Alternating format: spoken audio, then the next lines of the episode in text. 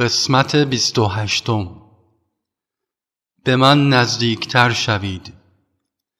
وقتی شما با من صمیمیتر می شوید و فرصتهایی برای بیشتر نزدیک شدن به من را به دست می آورید تمام آنچه که در شما خوب است و تمام آنچه که در شما بد است همچون جرقه هایی خارج می شوند تمامی تأثیرات گذشته های تجمع یافته گذشته مربوط به چیزهای مجازی که شامل خوب و بد می باشد خارج می شوند.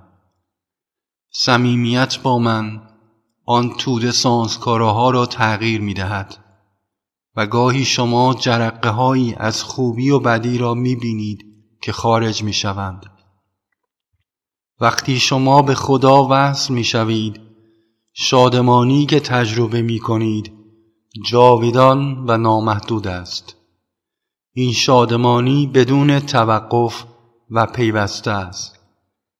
حیات ابدی نه بند و گرفتاری می شناسد نه زوال پذیر است و نه غم و اندوه می شناسد